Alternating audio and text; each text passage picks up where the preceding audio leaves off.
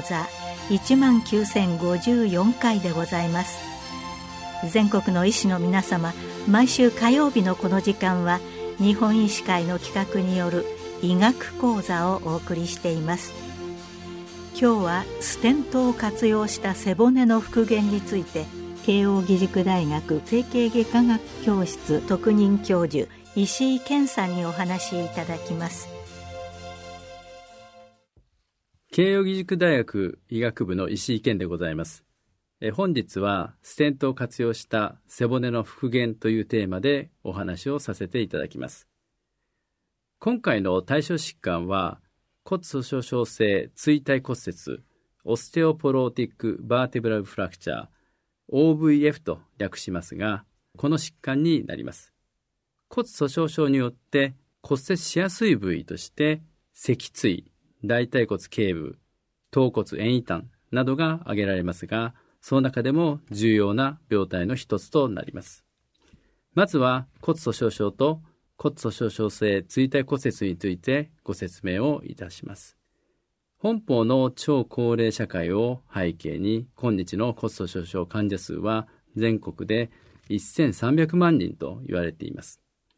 骨粗鬆症は本邦では1996年に診断基準が作成されまして、脆弱性骨折のある例では骨密度が若年平均値ヤングアダルトミーンヤム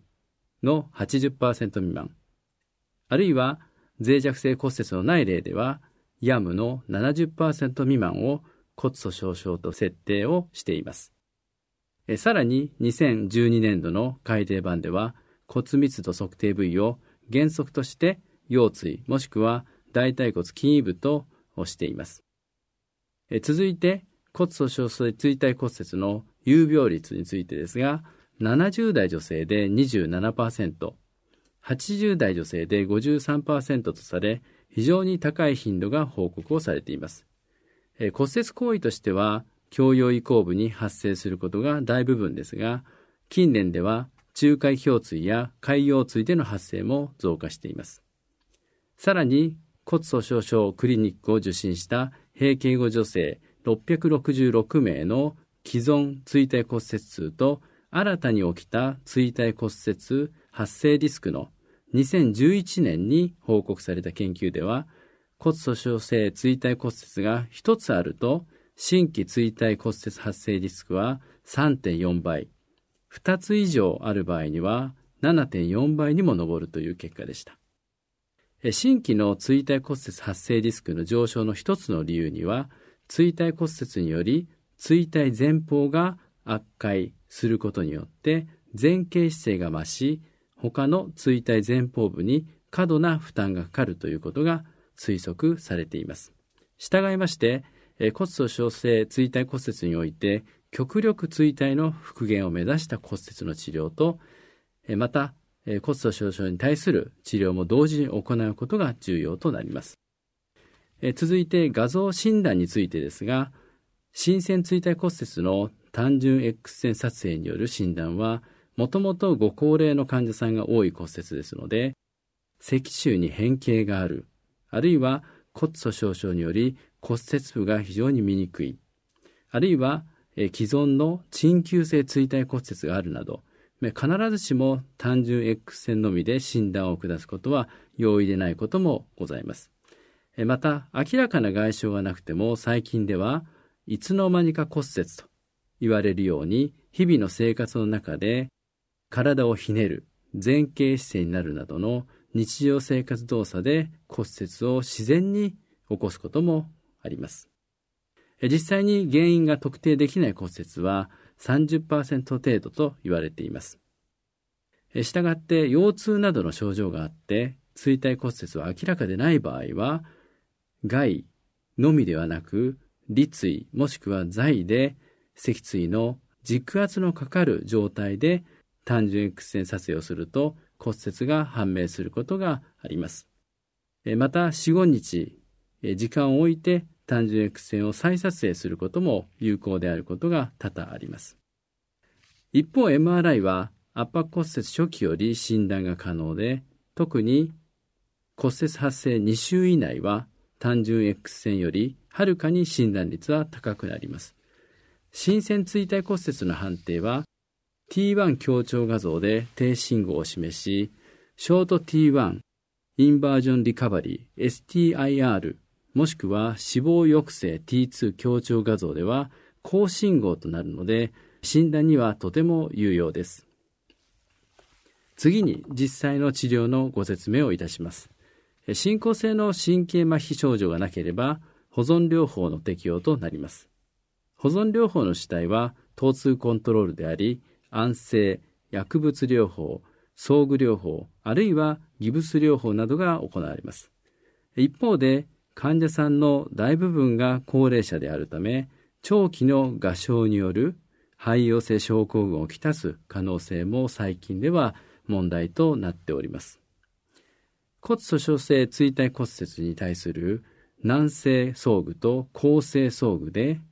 48週時の椎体全貌圧縮率に違いがあるかどうかについて調べた最近の全国前向き多施設研究では軟性装具でベースライン時の71.4%が48週時53.0%へ、また、構成装具を用いてもそれぞれ72.2%が55.5%へと、椎体前方がさらに潰れる、欠状化と言いますが、まあ、このような形で進行することが報告をされています。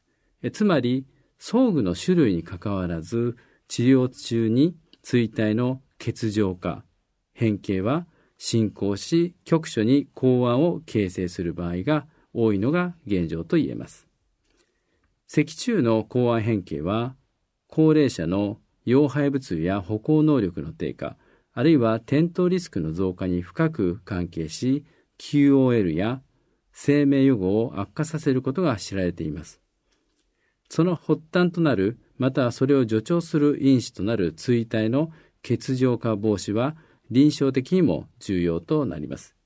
従いまして、近年では長期の保存療法が患者さんの不利益であるという診断であれば、比較的急性期においても外科的治療を実施することも多くなっています。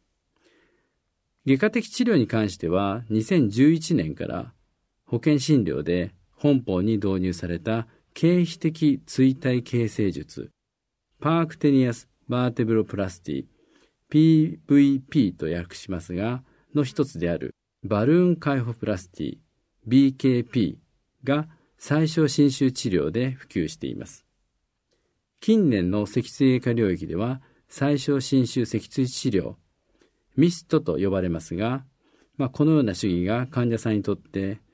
負担を少なくした主義ということで複数導入されています。え、その他骨折部に人工骨移植を実施し、骨折椎体の頭尾側にインプラントを設置し、脊柱アライメントを整える方法があります。BKP は全身麻酔科で X 線投資使用下で背部、左右に5ミリ程度の切開を加えて左右から2本の骨髄芯を背骨の追求根と言われる骨の部分を経由して前方の椎体骨折部に侵入します。そこに2つのバルーンを設置し、拡張させることで感激を作成した後に PMMA という人工骨セメントを注入充填します。手術時間は30分程度で患者さんの負担を少なく実施でき、麻酔覚醒後には痛みがほとんど消失している例も少なくありません。BKP は非常に優れた治療でありますが、問題点も指摘されていました。BKP では椎体内でバルーンを拡張させることにより骨折椎体孔を回復させることができますが、セメント充填の前に必ずバルーンを収縮させて椎体から抜去する必要があります。拡張バルーンで維持していた椎体変形の矯正が抜去により隣接椎間板圧に押されて失われてしまう、すなわち元の悪化した状態に戻るという課題がありました。この deflation effect と言われる矯正損失に対して2021年、新技術としてバルーンカテーテルにマウントされた椎体用ステント、 vertebral body stenting、VBS と略しますが、この主義が最小侵襲脊椎治療ミストの一つとして本法に導入されました。本法では2011年から2015年まで臨床治験を実施し、2021年に保険診療のもと、臨床現場に導入され、現在まで約4000例の手術が実施されています。ここで VBS の手術主義についてご説明をいたします。従来の BKP と同様に全身麻酔科で腹外による主義となり、第5胸椎から第5腰椎までの骨粗鬆症性椎体骨折に適用があります。X 線投資下で骨折椎体の位置に左右から約5ミリの小石灰で2本の骨髄芯を背骨の椎球孔を経由して前方の椎体骨折部に侵入します。そこに左右から2つのバルーンを設置し、ゆっくり拡張させ、感激を作成します。骨折から時間が経過してバルーンが十分に拡張しない場合には、ステントも拡張しないため、ゆっくりとバルーンを拡張させ、椎体骨折部に空撃を作ります。その後、バルーンを縮小して、一度抜去してから、続いて円柱状のステントがマウントされた2つのバルーンを同様に設置します。同様にバルーンの拡張とともに、バルーンの外傷にマウントしているステントが広がっていきます。椎体の欠場化の修復には、極力椎体前方にバルーンを設置した方が復元の観点からは有利となります。バルーンとステントが十分に拡張した後に骨折部を復元、支持しているステントを残し、バルーンのみ収縮させて体内から抜去します。この段階でもともと骨折により潰れていた椎体をステントが椎体の中から骨折部を持ち上げるような形となります。最後に空撃に人工骨セメントを注入、充填して手術を終了します。BKP と同様に約30分で手技を終了することが可能です。通常私どもは手術当日の財や立位を実施しています。それでは国内臨床試験の結果について述べたいと思います。原発性骨粗鬆症による脊椎椎体骨折の患者さん88例平均年齢77歳を対象として VBS の前向き多施設共同臨床試験になります。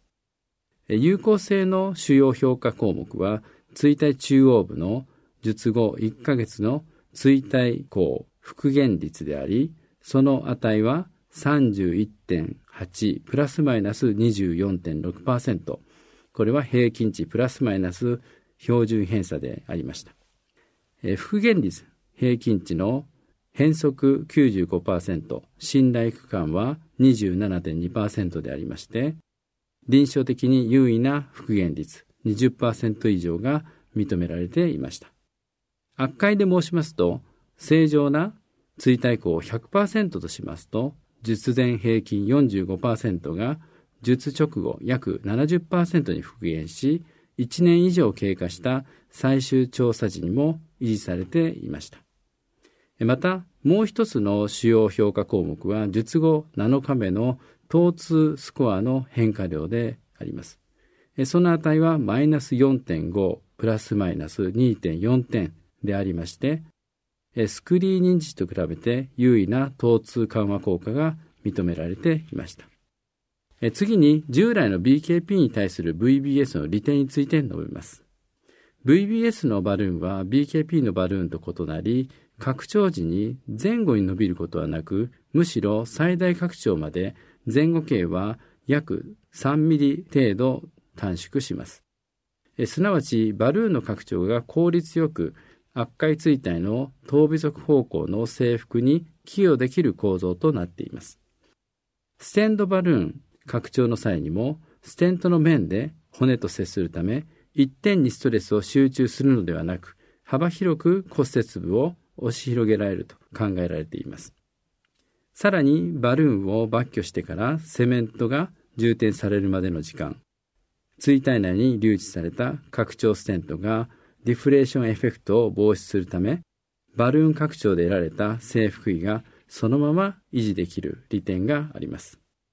また、用いられるセメントですが、室温23度で4分後から体内への注入が可能で、22分後から効果が始まるというデータがあります。すなわち、手術主義におけるワーキングタイムがまあ18分あるということも利点の一つでございます。BKP も VBS もセメントを椎体内に充填する際に椎体外に漏れるリスクがありますが VBS の国内臨床試験では漏出した症例は5%のみで全て無症候性でした。この点はステント内にセメントが充填される際にステントが漏出するに対する一定のバリアの役割を果たしていると推測されます。もちろん VBS にも課題があります。例えば、左右から設置するステント同士が干渉して拡張不全が発症したり、骨折から数ヶ月の時間が経過し、骨融合はしていない状態で骨折部周囲に骨硬化している、すなわち骨が非常に硬くなっている状態では、ステントを拡張することができないなどがあります。さらに BKP と比較すると、主義にステントを拡張させるステップが増えますので、やや煩雑となります。また、BKP では、転移性脊椎腫瘍や多発性骨髄腫にも適用がありますが、VBS には適用がありません。BKP と VBS に共通したリスクとしましては、セメントの椎体外の漏出、セメントの血管内命入、造影剤やセメントのアレルギー反応、治療椎体の頭尾側の隣接椎体骨折、また手術部位、感染症などが挙げられます。以上、本日は脊椎外科領域の最小侵襲脊椎治療ミストの新技術である骨粗鬆症性椎体骨折に対するステントを用いた椎体形成術 VBS についてご紹介いたしました。超高齢社会を迎えた本邦において15年前では考えられなかった優れた主義が導入されています。BKP も VBS も患者さんに負担の少ない素晴らしい主義ですが、骨折部のみの治療ではなく、やはり骨折の原因となっている骨粗鬆症の治療をぜひとも先生方には実施していただければというふうに思います。本日は誠にご清聴ありがとうございました。今日はステントを活用した背骨の復元について、慶應義塾大学整形外科学教室特任教授石井健さんにお話しいただきました。